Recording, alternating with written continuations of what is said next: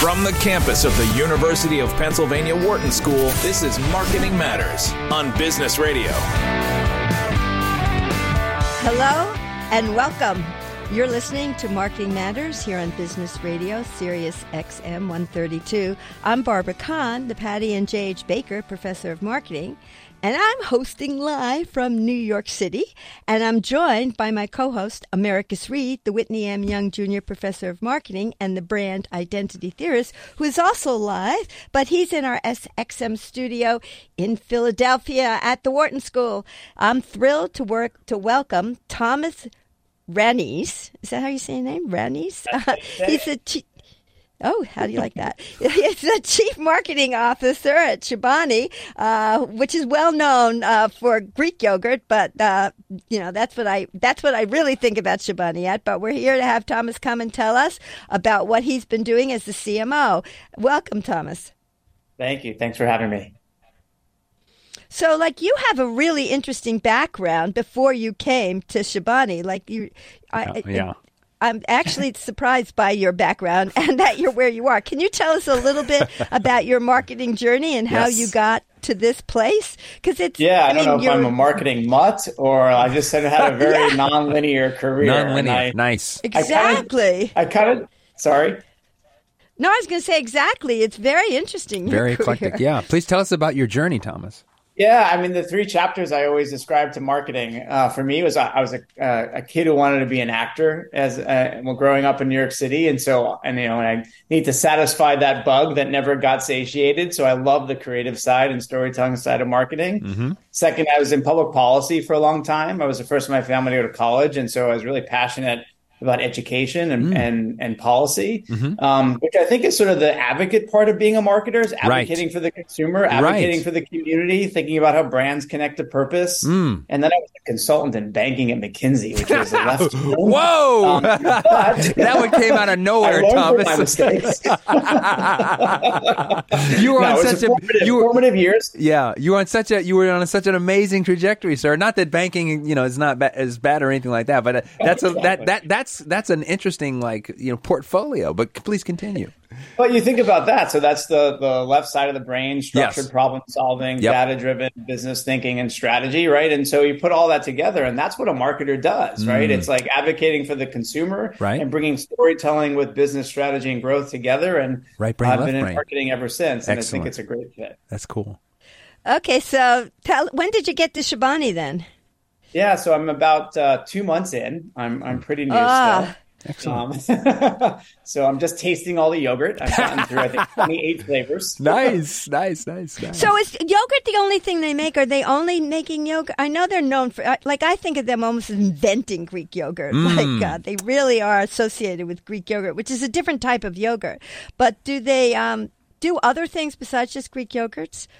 Yes, so that's one of my challenges is to let people know that we are more than a Greek yogurt mm-hmm, company. Mm-hmm. so that's where we mm-hmm. started, where we disrupted the space. We grew the yogurt category to what it is today, and had some amazing benefits as well. We've, as a result of bringing kind of real nutritious and delicious Greek yogurt to the market and expanding it, we've lowered sugars for the category over time and really expanded people's palates. But now we're also in oat milk, we're in creamers, and we have a lot more to do. Very cool. Um, the whole idea being like we come to a category and really bring you know real, delicious, nutritious ingredients to people at scale Mm-hmm. without sacrificing the quality of the product and the price. Interesting, Thomas. Well, he so I, sorry, sorry. Go ahead, Barbara. I was going to say, I, I, I really want to go over this notion of this, you invented the category because that is my recollection that you would kind of invented the category. You're the brand most familiar with it. And I remember there being a time in my life when I didn't know what Greek yogurt was. And then all of a sudden I did. And so I'm just kind of, if you can tell us how that happened,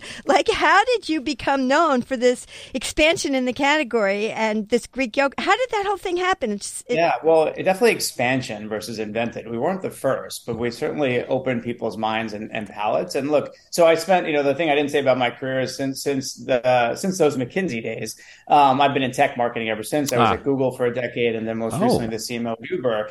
And actually, the company feels a whole lot more like a tech company mm. than a CPG company, which will answer your question. Interesting. I mean, it was really founder led. So the story of our founder, Hamdi, who was grew up in a shepherd family in Turkey, came to the United States, saw this factory that was being sold by Kraft upstate New York, and decided to to make a Greek yogurt factory and bring Greek, Greek yogurt to more people in the U.S. Mm. Um, and you know, it was visionary led. It was product innovation driven. Like, how do we make a more nutritious, delicious, better tasting, real ingredient product to people? You saw that the yogurts that were on the market were not great. Uh, and thought we could do much better and we can do it at an affordable price to bring it to more people. Um, it moved fast, right? It broke conventions in the category. The shape of yeah. the packaging was unique at the mm-hmm. time. Like mm-hmm. people weren't doing it in that cup. Mm-hmm. Um, and, and, and the company has kind of grown ever since with that same kind of agile, you know, launch and iterate, innovate, obsess about the product and the package, and bring people the best, you know, most wholesome product that we can. So it came from one person's idea that yogurt could be better, and it just because it's not a brand that I think of the founder as well known. Do you tell the founder story? I mean, is yeah, that part of your marketing People to tell do that story? Remember him? So he was on 60 Minutes probably yep. about a decade ago. Yep. Um, he's an incredible visionary. He's an incredible innovator. He's also a real humanitarian. Excellent. Um, some of the first employees at the company were refugees upstate New York, and so he's really been an advocate for getting other companies to educate and employ refugees. So he's got an incredible story, but we do have to connect that better to the product. I think gotcha. that's one of my jobs as well. Gotcha, Thomas. You you were mentioning that you you. Uh, I'm going to make sure I heard this correctly, and if I did, I'd like for you to unpack it a little bit for myself, Barbara, and our listeners. And that is the idea that you said it feels like at Chobani. It feels like a tech company. Did you? Is that correct? Yeah. What did yeah, you mean? What did you mean by that? Like T- tell so, me about unpack that for us a little bit. Yeah, so like we're we're founder led. So look, I worked at Google, I worked at Uber, right? Some of the most disruptive tech companies over the last couple of decades and longer, right, are visionary founder led. Mm-hmm. Um, it was product innovation obsessed, right? Ah, kind of how do we get the best product and put it in the most unique, disruptive package to kind of bring this to market? And gotcha. that's it wasn't marketing that kind of and that's what Google, Uber, right? They weren't marketing machines. They had right. really early product market fit. It disrupted a category, mm-hmm. met a need, and that created sort of you know huge momentum for the product, and then the brand became an extension of the of the founder, much like Google in its early days. Um, and so, and then innovation came through launch and iterate. I mean, this is a package good company trying new products, putting them on the shelf, seeing what works, taking the ones off that don't, right, and growing the ones that do. I mean, very different kind of approach to CPG than mm. than you know a, a, a bigger company. Yeah, so like how are you so now that's interesting moving from product innovation to more marketing. So if you think about moving to more marketing, you might have different types of campaigns. Before the first half of the show we were talking about collaborations, we're talking about influencers, talking more about social media mm-hmm. and platforms. So how does uh, Greek yogurt use social media and these platforms and influencers to get their brand out there?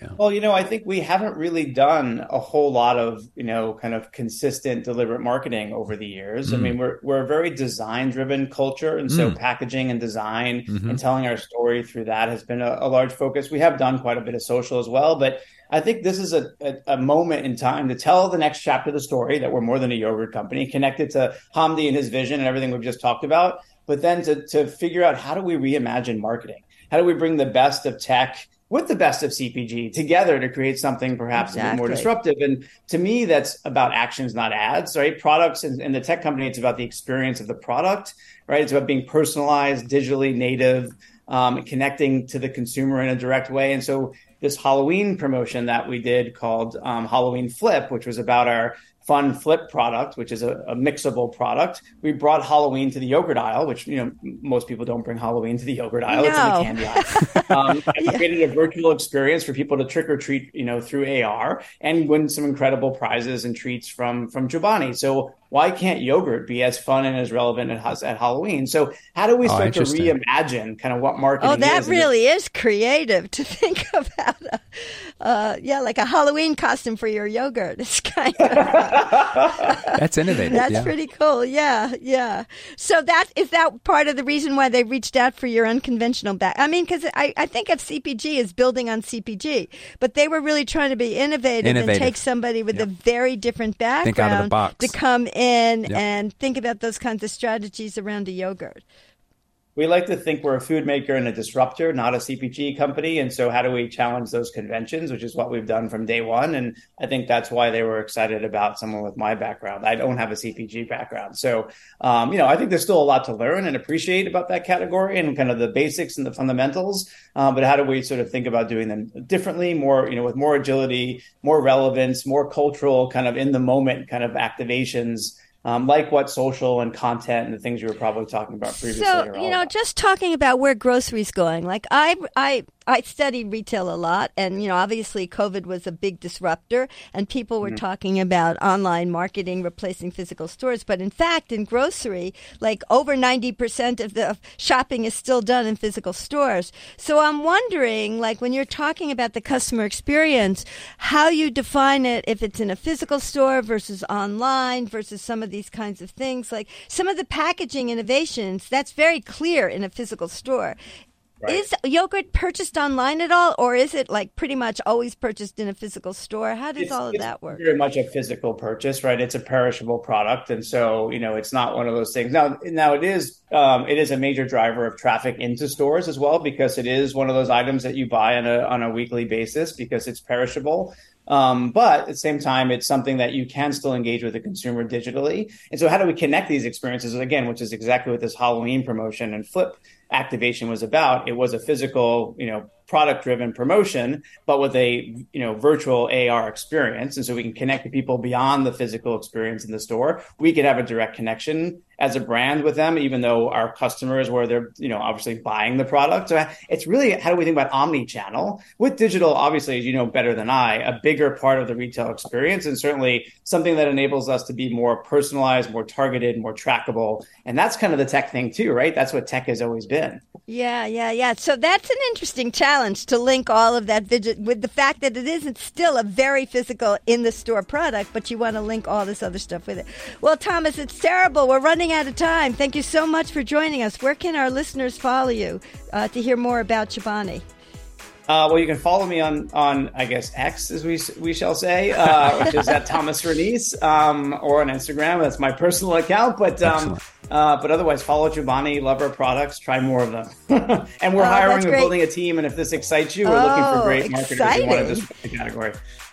Great. Thank you all for listening today. We'll be back next week. Till then, this has been Marketing Matters. I'm Barbara Kahn here with Americus Reed, Business Radio, Sirius XM 132.